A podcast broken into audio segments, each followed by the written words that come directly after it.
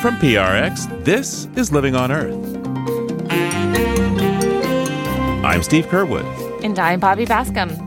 COP26 UN climate talks are off to a bumpy start in Glasgow, Scotland. This process is basically a mirror that we hold up to ourselves to say how well are we doing as a planet in coping with this crisis. The fault is not in the process, the fault is really in the absence of political will in too many countries around the world. Also, the U.S. plan to tackle climate change by reducing methane emissions. Methane's responsible for about 30% of the global warming we're experiencing. And unlike carbon dioxide, its warming power doesn't come from a gradual buildup over time. It's almost entirely from recent emissions. So, by reducing methane now, it has almost an immediate beneficial impact. That and more this week on Living on Earth. Stick around. From the Jennifer and Ted Stanley studios at the University of Massachusetts Boston, this is Living on Earth. I'm Bobby Bascomb. And I'm Steve Curwood. Negotiations are continuing in Glasgow, Scotland through the second week of November at the UN Climate Change Conference, COP26, and so far they're not going well.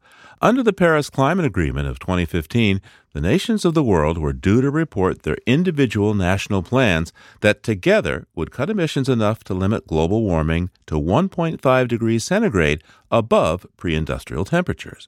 But so far, submitted plans would still permit 2.7 degrees Celsius or nearly 5 degrees Fahrenheit of warming, which scientists tell us would all but destroy human civilization as we know it. More than a hundred national leaders representing the U.S., much of Europe, and the global South attended the opening session, but the leaders of China, Japan, Russia, Brazil, and Mexico were among those who stayed home. UK Prime Minister Boris Johnson, host of this year's climate talks, begged the nations of the world to come together. It's one minute to midnight on that doomsday clock, and we need to act now. If we don't get serious about climate change today, it will be too late for our children to do so tomorrow. Barbados Prime Minister Mia Mottley called out the missing heads of state and government. Do some leaders in this world believe that they can survive and thrive on their own? Have they not learned from the pandemic? Can there be peace and prosperity if one third of the world literally prospers and the other two thirds of the world live under siege and face calamitous threats to our well being? Absent action by Congress, President Joe Biden outlined executive actions to address U.S. emissions, emphasizing rules he has proposed to slash potent methane emissions. We'll have more on that later in the broadcast, but first, for a look ahead to the rest of COP26, I'm joined now by Alden Meyer. He's a senior associate of E3G, currently in Glasgow, Scotland. Welcome back to the program, Alden. Thanks, Steve. It's good to be with you. So, Alden, what needs to happen next week? What would make the second week of COP26 successful in your view? What would register as a real success here in Glasgow would be to have a ambition accelerator package in the final decision which acknowledged the fact that we're way off track between where we need to be in 2030 to keep any chance of staying below 1.5 degrees Celsius alive and where we are heading now, and a call to all countries to increase the ambition of their current commitments under the Paris Agreement significantly within the next year or two. That would be really moving the needle and creating some hope that we're going to come out of this conference with a chance of limiting temperatures to the point where we avoid the worst impacts of climate change. Let me ask you about the question of loss and damage. Much of the global south has endured a lot of the, the damage from the effects of climate disruption, and of course, they really don't have the money to deal with it. That's right, and, and loss and damage refers to the now unavoidable climate impacts that we're starting to see around the world the floods, the hurricanes and typhoons that are stronger than have been experienced, the wildfires, the droughts. And the science tells us that even if we were able to zero out emissions overnight and wave a magic wand to do that, those impacts will continue to mount over the next several decades because of historical emissions and inertia in the climate system. So, this is an issue that countries are going to really need to start grappling with in a serious way, and we're hoping they're going to start here. The trick, of course, is that what's involved is not billions of dollars or even tens of billions of dollars. It's literally hundreds of billions of dollars needed today to help these countries deal with the climate disasters, the economic losses that they're experiencing. And it will probably go to trillions of dollars later in this century. So it's a moral issue, it's a economic uh, survival issue for many of these countries. It's actually a security issue as our Pentagon and, and other security uh, officials in the U.S. have recognized, because not helping these countries deal with these problems means mass migration, it means failed states, it means breeding grounds for terrorism. This is not a world that we would want to leave to our children and grandchildren. So, dealing with loss and damage is critical, but it's also very difficult because countries like Europe, Japan, the United States, that put out most of the emissions over the last century, century and a half, that have led to this problem don't want to be held liable and feel like they have to compensate for those past emissions. So this is a very polarized issue. It's almost brought down two or three of the Conference of the Parties meetings over the last decade. Hopefully, it's going to be a more constructive tone here and will actually start to give some hope to these vulnerable countries and communities that help is on the way. Explain for me the arguments of the countries that historically had the most uh, emissions uh, not being responsive to the question of loss and damage. What do they say is the reason to oppose taking action along uh, loss and damage? Well, yeah, they, they say that it's only recently that we became fully aware of the impacts of those past emissions. And so, one argument is it's sort of fine to hold us accountable in the North for emissions since 1990, for example, when we started negotiating the Rio Climate Treaty but we shouldn't be held responsible for emissions over the previous century, century and a half. Others say, yes, it is a responsibility and we need to help, but it's not a legal responsibility. In other words, there's no liability on the table. Of course, some countries in uh, the developing world argue just the opposite that you are imposing these damages on us by your reckless behavior and you should be held liable and pay compensation. So that's why I said this is a very charged debate, and we will see where the United Kingdom presidency of this process is able to get us by the end of next week to try to start to address it in a constructive way. Going back to 2009, the climate talks in Copenhagen didn't go very well, but out of that process came a pledge from the rich nations to provide $100 billion a year to less wealthy nations starting in the year 2020 on an annual basis to help them adapt to climate change and mitigate more rises in temperatures. But so far, that hasn't happened. What went wrong, and how will this process uh, move forward, in your view? Well, that pledge was made in Copenhagen. It was reiterated in Paris and made applicable to the years 2020 to 2025. So it's actually a six year commitment to mobilize public and private resources at that $100 billion level. Why haven't we achieved that? Several reasons. First of all, countries, including the United States, did not put adequate public resources on the table. Second, those public resources did not leverage the volume of private resources that originally was thought would happen. And third, the World Bank and the other multilateral development banks have not done what they need to do in devoting more of their financial firepower to addressing the climate crisis, to helping developing countries decarbonize their development paths to helping the vulnerable countries deal with climate impact. So it's a combination of three or four different factors. Coming into this meeting in, in Glasgow, the United Kingdom presidency asked ministers from Germany and Japan to consult with the developed countries and to put forward what they called a delivery plan for how those countries intend to meet the commitment. They did submit that a couple of weeks ago. It shows that they expect the $100 billion level will be met in 2023 and it will be exceeded in 2024 and 2025.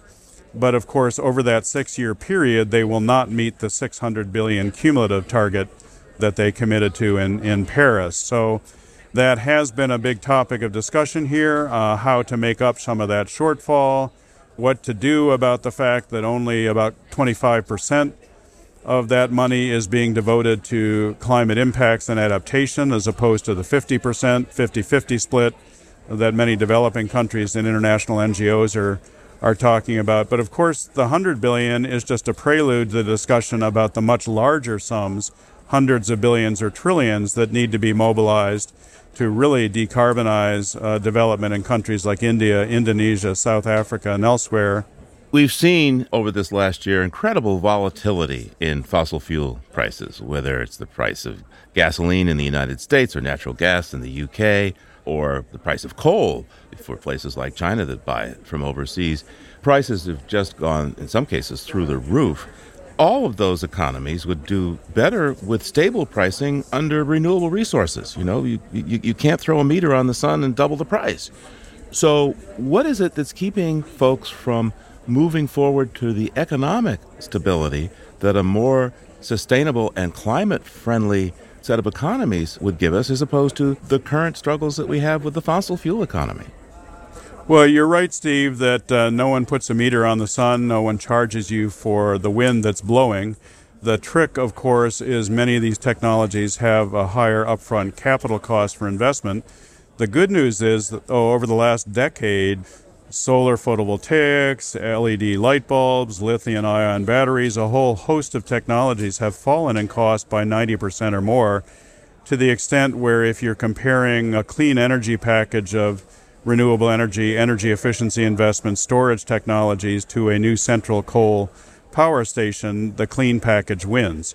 But of course, we're still depending on fossil fuels for roughly 80% or more of our energy supply. So we're very vulnerable to these erratic price swings on natural gas, coal, and, and oil. But as you say, um, the economics, the national security, the independence from relying on stable imports all would be addressed if we could accelerate that transition away from fossil fuels and towards these more stable sources. You know, I don't think the fossil fuel industry likes the idea of going out of business and perhaps not being able to make the profits that they've made historically. Yeah, they certainly don't. And, and over the history of this process, as we've discussed in the past, they have put up ferocious resistance to every stage of this process, to the original Rio treaty where they worked with Saudi and Kuwaiti uh, government officials to try to block adoption of the original treaty to the Kyoto Protocol, where ExxonMobil famously was telling China, India, and other developing countries not to accept any binding commitments because it would hurt their economies, and then running multi million dollar advertising campaigns in the U.S. saying that the U.S. shouldn't ratify Kyoto because China, India, and other developing countries weren't part of it.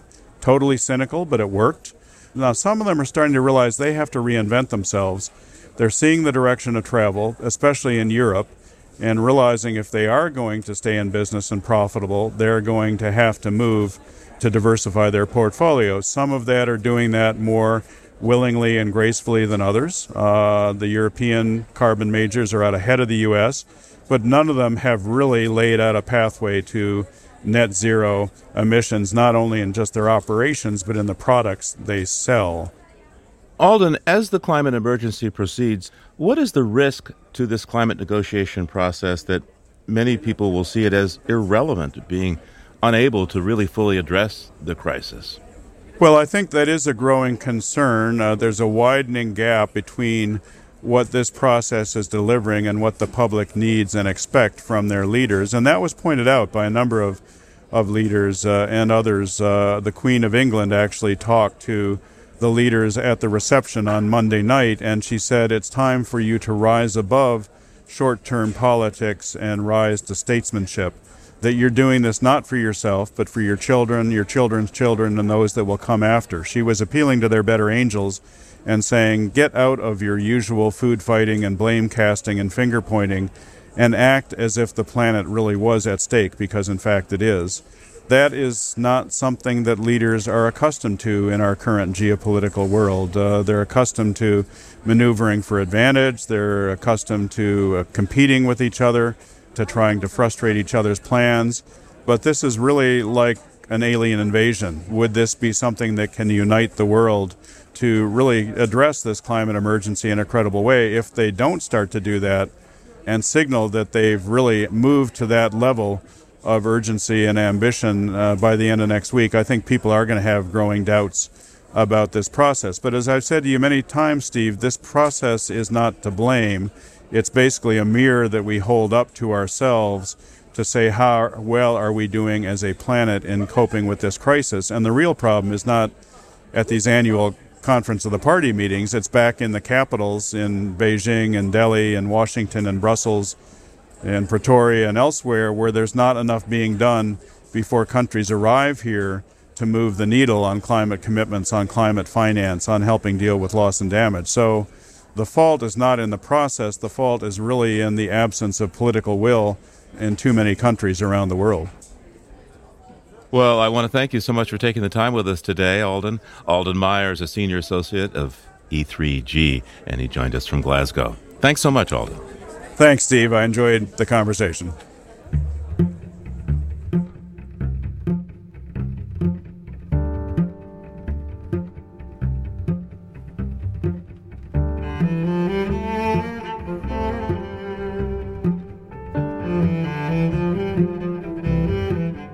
Coming up, details of President Biden's plans to cut emissions of the powerful greenhouse gas methane. That's just ahead on Living on Earth.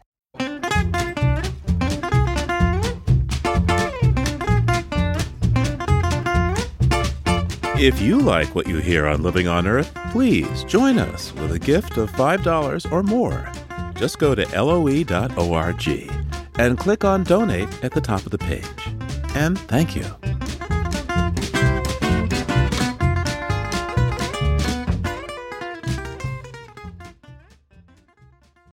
It's Living on Earth. I'm Bobby Bascomb.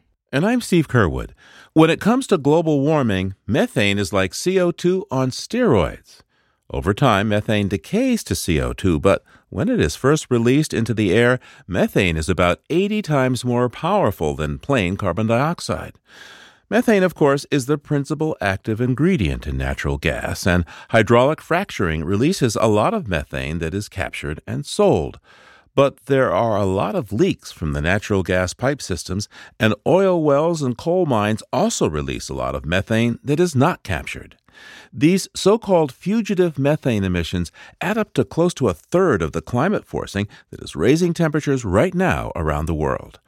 Without any major federal climate legislation so far in the United States, President Biden went to Glasgow to say the U.S. is adopting stringent rules and joining with other countries to fight climate disruption from superwarming methane. And together with the European Union, we're launching a global methane pledge to collectively reduce methane emissions, one of the most potent greenhouse gases, by at least 30% by the end of the decade. It's, it's the simple, most effective strategy we have to slow global warming in the near term. The White House has issued plans to reduce methane from landfills and food production, but the biggest move so far is an EPA regulation now in the works that would require oil and gas producers to capture methane.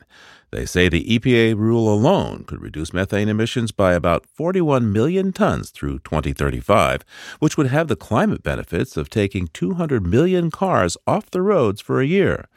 Joining us now is Harvard Law professor Jody Freeman, who served as counselor for energy and climate change in the Obama White House. Jody, welcome back to Living on Earth. Great to be with you, Steve. Give us a primer about why methane matters so much right now. Well, it's a big deal because methane's responsible for about 30% of the global warming we're experiencing.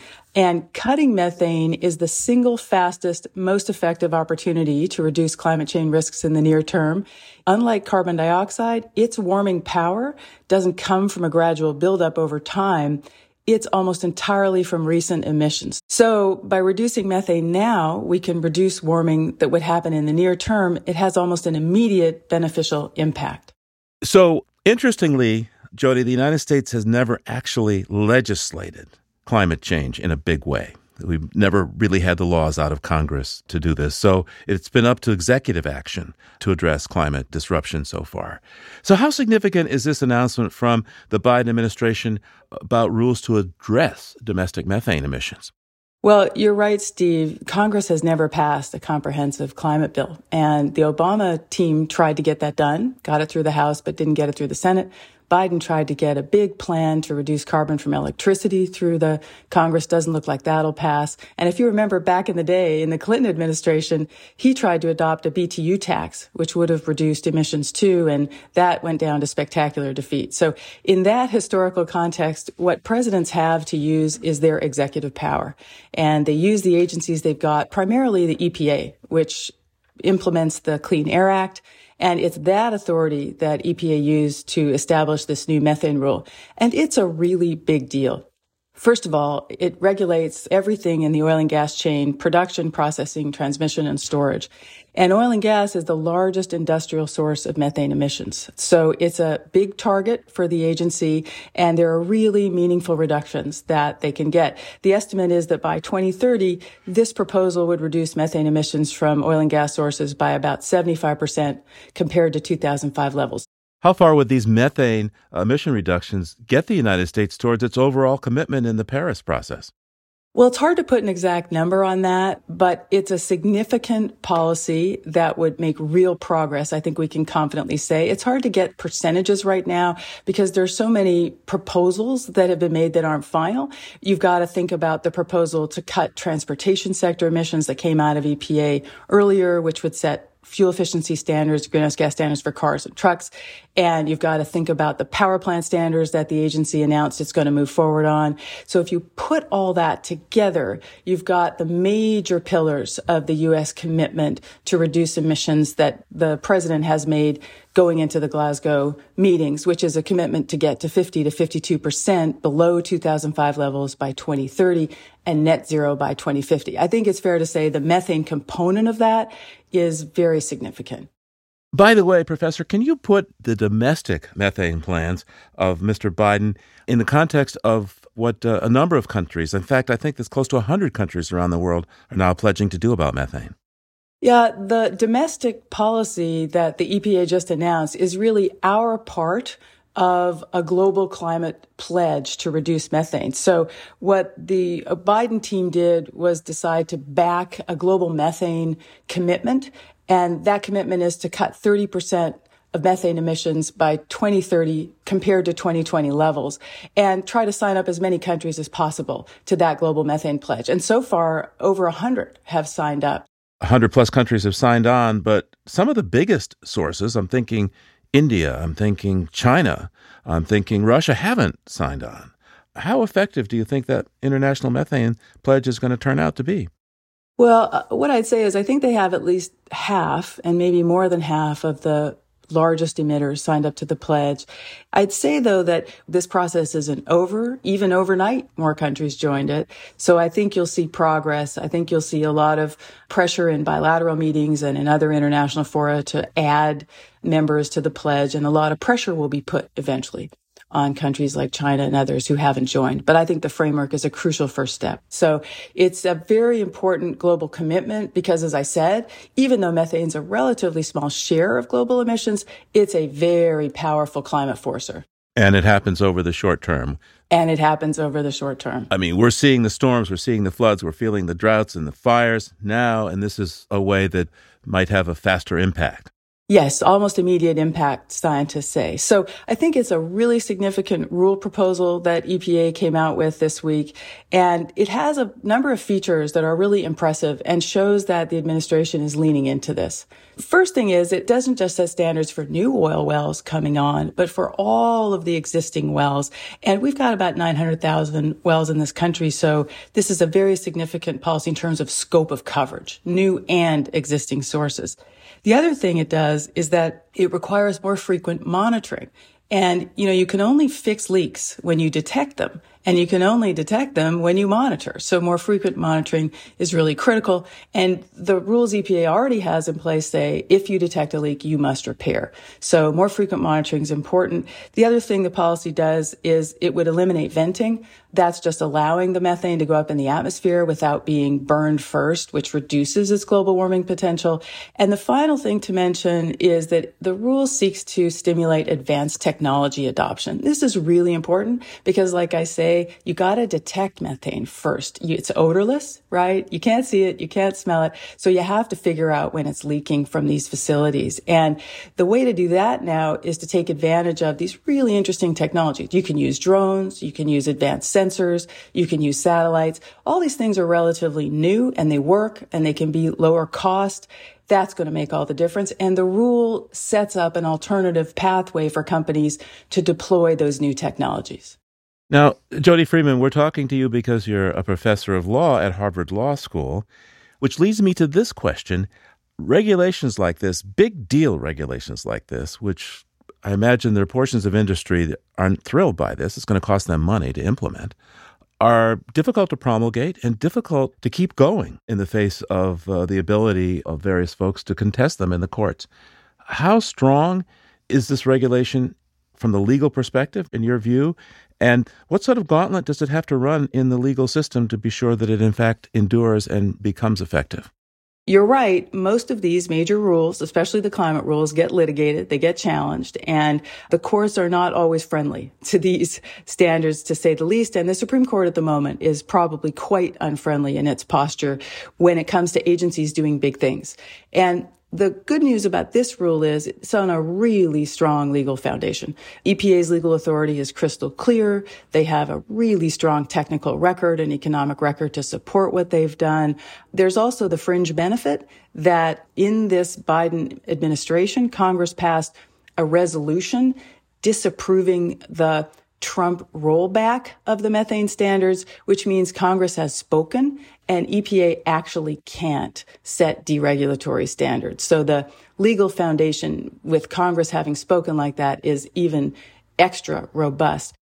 Jody Freeman is the Archibald Cox Professor of Law at Harvard Law School. Thanks so much for taking the time with us today. My pleasure. Great to be with you, Steve.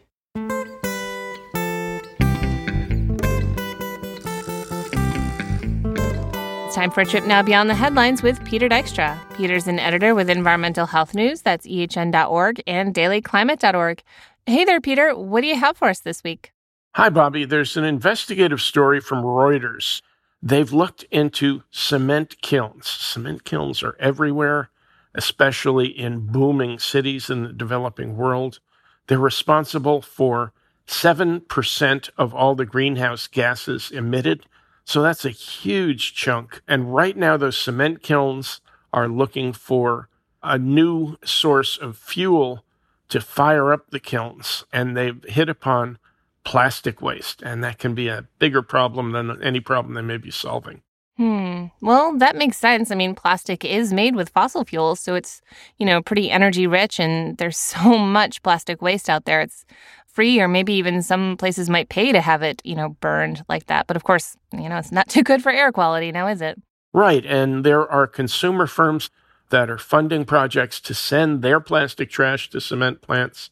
It's a dangerous idea given the amount of carcinogenic fumes that exist in those plastics now burning straight from, in many cases, the developed world to the developing world to all of our lungs.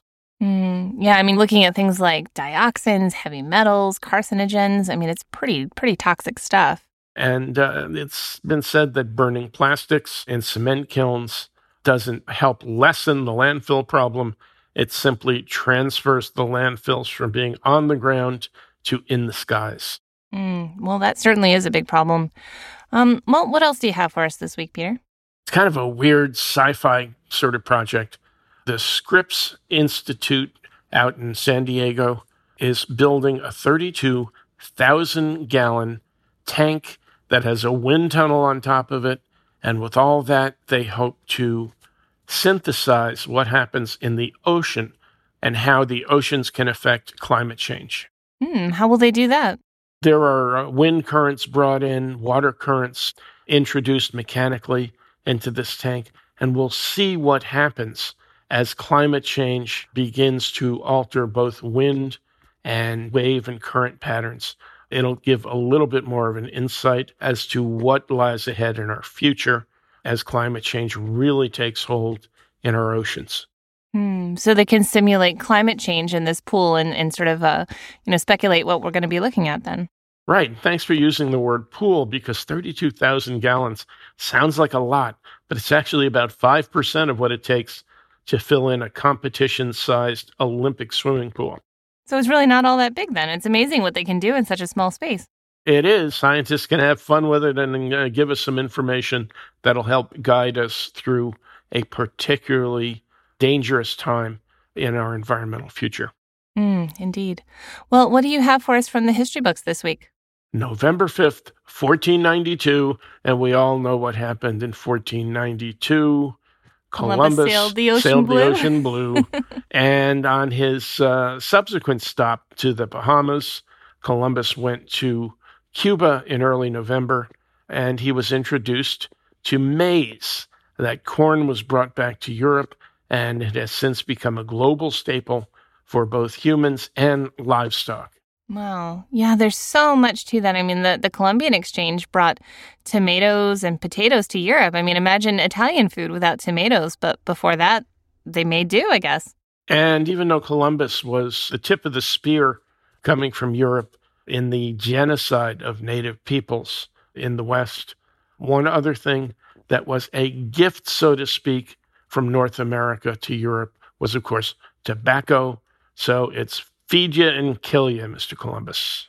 All right. Well, thanks, Peter. Peter Dykstra is an editor with Environmental Health News. That's ehn.org and dailyclimate.org. We'll talk to you again real soon. Okay, Bobby. Thanks a lot. Talk to you soon. And there's more on these stories on the Living on Earth website. That's loe.org.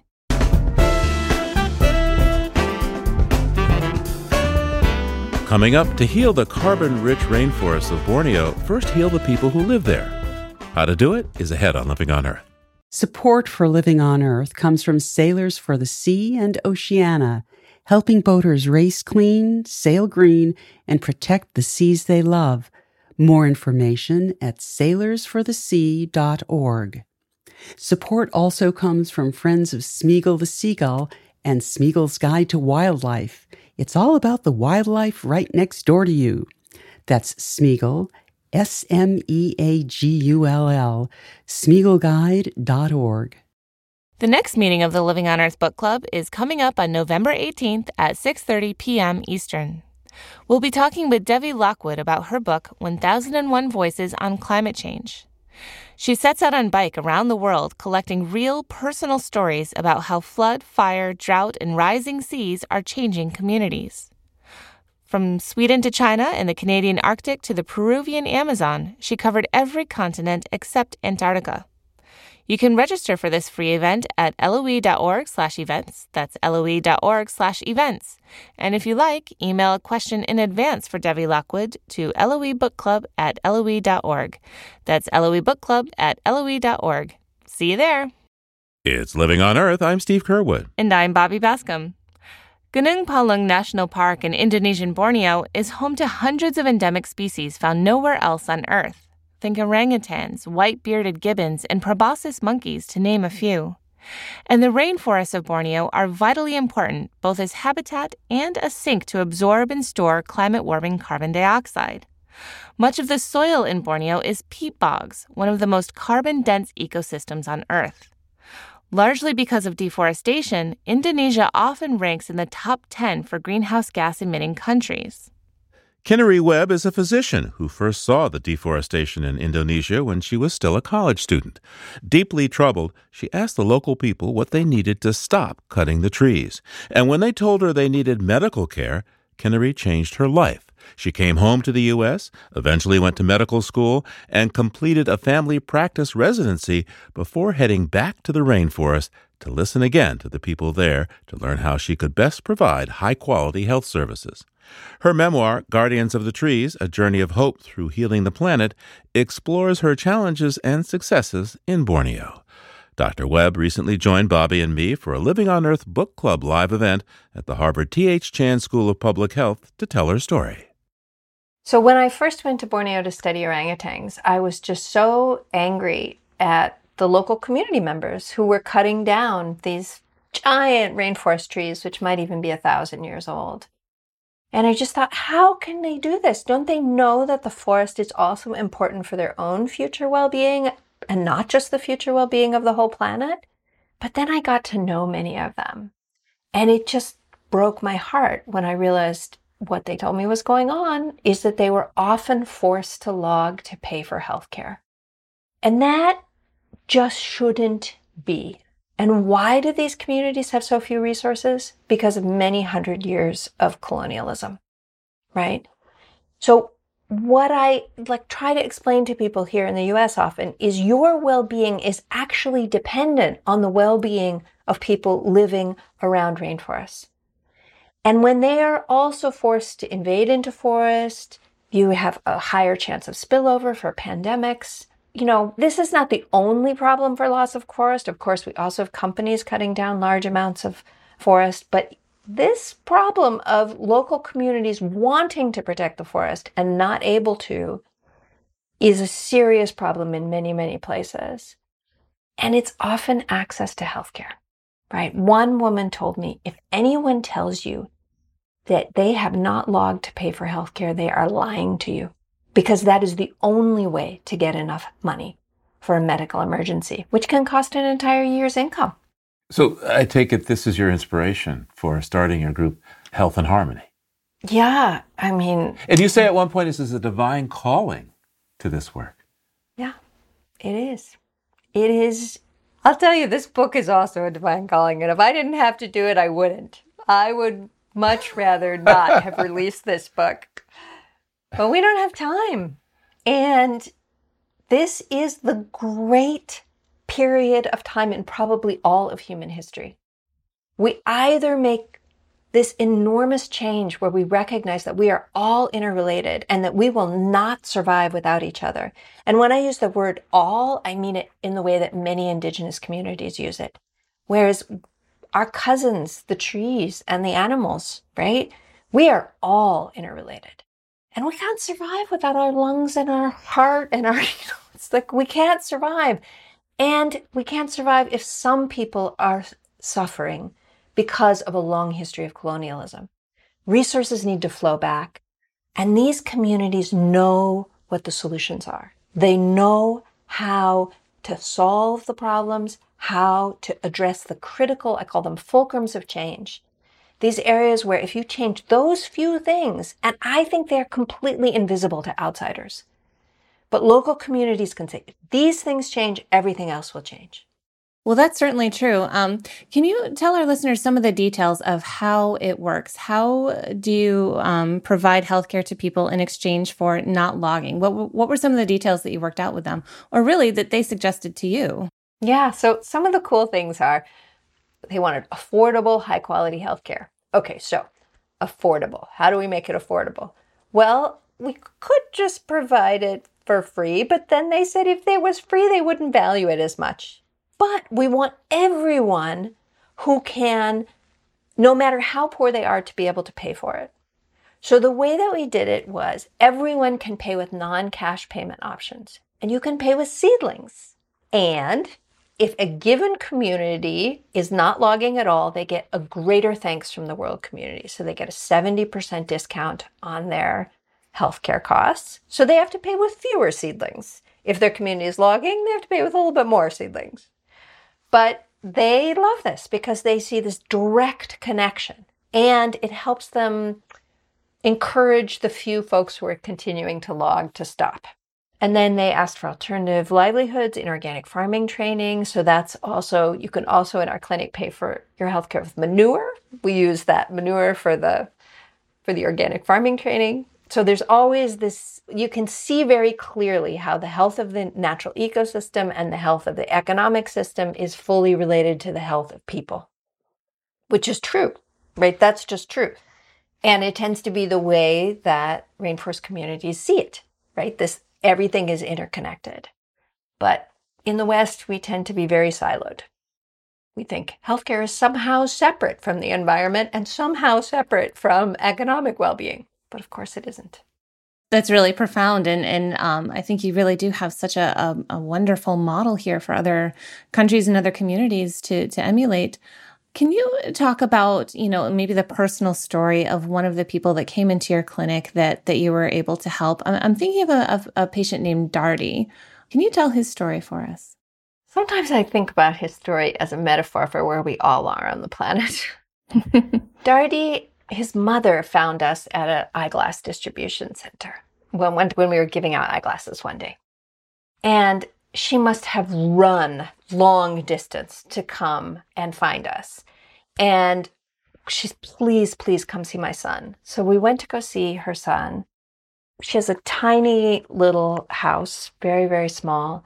And within that space, she had created this sort of even tinier little room that was completely dark. And he had been in that dark room for eight years, suffering in horrible, excruciating pain in his head. He was also incontinent, although his mother kept him exquisitely clean. And he couldn't tolerate any noise, he couldn't tolerate any light. And it turned out that he had tuberculosis of his brain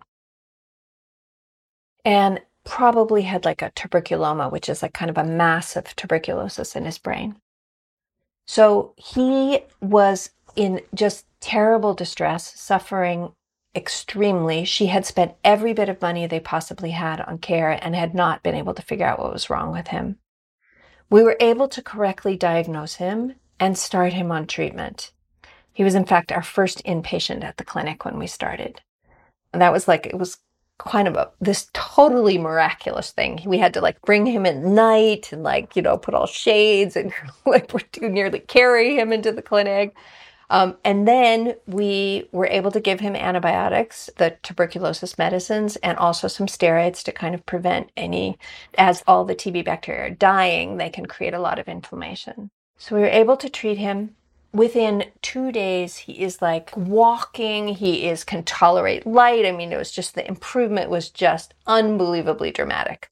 And his mother paid with non-cash payments. She paid with these beautiful handicrafts that she had made but the thing about tb medicines you have to take them for a very long time because even though you have this dramatic improvement right away you really have to take your medicines so that was a whole nother process but then even though he eventually was better physically, he was terrified. He was terrified to go outside. After being in the dark for so long, you know, it makes sense that you would just be scared, right? Mm-hmm. It's a mm-hmm. totally new thing out there. And so then we had to have a mm-hmm. psychiatrist mm-hmm. come and work with our Indonesian docs to teach them how to help him slowly learn how to be in the world. And that did work. And then one day he actually asked uh, Dr. Made, who was the doctor who's taking care of him, Can I go to the beach? And for me, that is kind of like that's where we are on this planet, right? We have been in the dark for a very long time.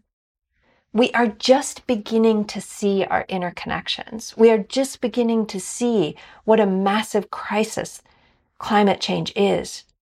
But now we're scared even though the truth, the healing knowledge of truth, is basically here for almost all of us, we don't know what to do. We don't know how to be in the world. And there is that personal healing and that community healing that leads to the planetary healing. And eventually, Darty actually got a job and he was able to support his family. And, you know, he had this integrated health in all ways with a healthy, sustainable livelihood and a sustainable family, and he could have access to continued care. That's what we need to do on our planet. We need to do the personal healing and the community healing and the global healing. And we need to listen to those who have suffered the most about what the solutions are. It seems a tall order, but uh, you've really given us a path forward, I think, with this book and, and the beautiful stories within it. We're also working on a platform, too, to really help people connect around the world, where people can see the solutions of rainforest communities and then be able to partner with them and, yeah, bring about this great healing. Before you really got going with your clinic and the reforestation efforts there, you, you engaged in something you called radical listening. You know, the notion that you want the members of the community, you want to go and ask them what they need and, and then listen to them. And that was sort of a radical approach to this type of work. Can you tell us a little bit about why is that a radical notion? Why isn't that done more often? Yeah, boy, you wouldn't think it'd be radical, right? I mean, I always kind of joke like, like, the really radical thing is that we don't only listen to communities about the solutions are, we actually do it, right? because lots of organizations say they listen or they get input about what their idea is. That's that's a common way of doing it as well, which from my perspective is not radical listening. Radical listening is to let go of your own control of what the answer is to say, I trust you. I trust the local knowledge that you know what the best solutions are. And then I will absolutely bring resources from the global north and exactly execute your solutions. It's radical also because it is a reversal of the colonial flow of resources. And it's not just like one and done, it's a constant process of like working with the communities. Okay, so how's this going? Now do we want to adjust it in any way and how that's going and, and what is and it's not just like the biggest part of the solutions, but every detail of the solutions as well. So I, I want to follow up with a question because I mean you've had such remarkable results in Borneo. And the question is, how might these be replicated in other forest communities, the Amazon or, or the Congo? And wanted to know particularly about your experience in the Brazilian part of the Amazon, especially during this pandemic. Yeah. So we have known we needed to move really fast. And we knew we had a model which looked like it was working in Borneo. Well, very, Stanford did an evaluation. It looked very, very successful. Its data is excellent. But we wanted to see if it would work in ecosystems that were very different.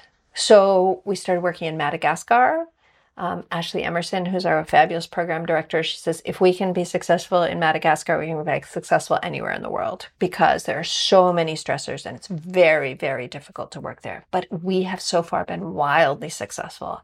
And again, with radical listening, the communities are identifying healthcare, alternative livelihoods, and education access as the key factors. And again, in Madagascar, the threat to the forest is primarily individuals who want to protect the forest, just don't have a choice, and see that they are making a choice between their short term well being and their long term well being. But what are you going to do? Right? I mean, I had to cut down trees to pay for a C section. I would do it. Right? Of course I would. It's a little different in the Amazon.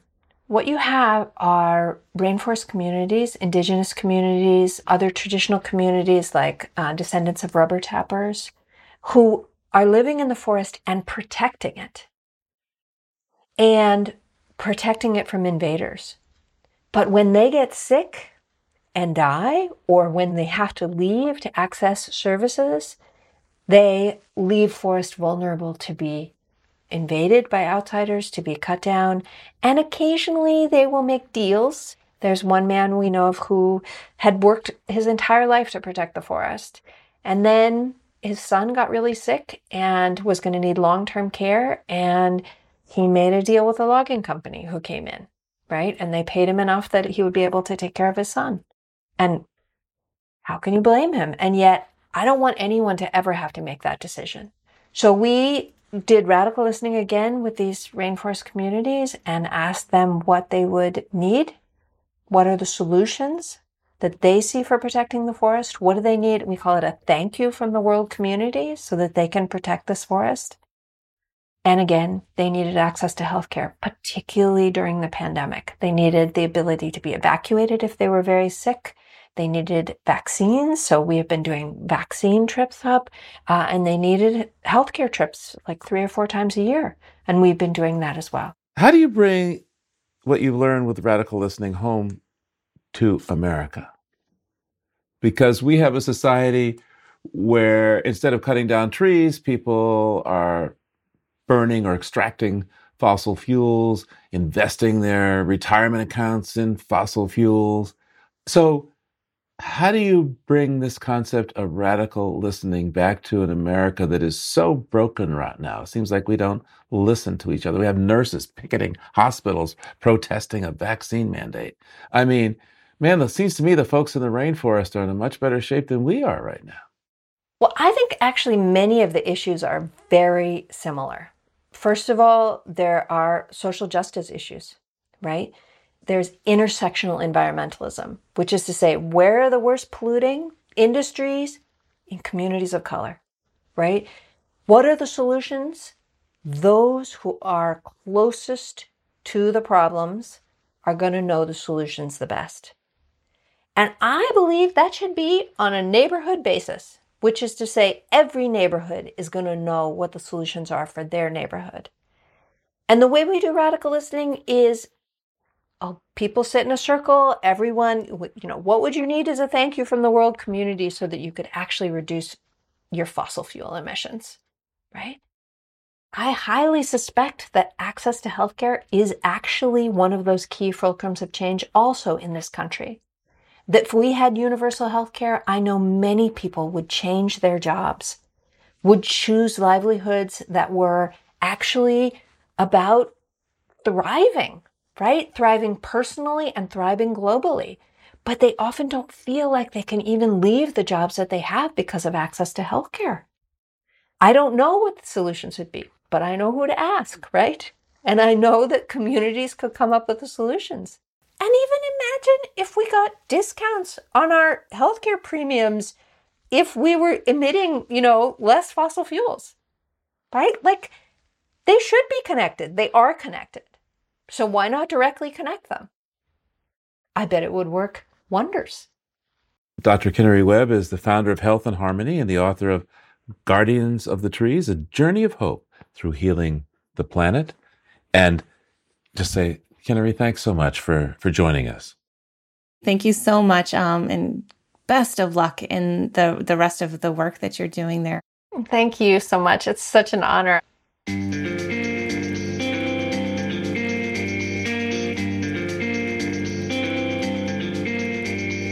Living on Earth is produced by the World Media Foundation. Our crew includes Naomi Arenberg, Paloma Beltran, Jenny Doering, Mark Seth Lender, Don Lyman, Ainsley O'Neill, Jake Rigo, Genevieve Santilli, Lisa Shi, Gabrielle Urton, and Yolanda Omari.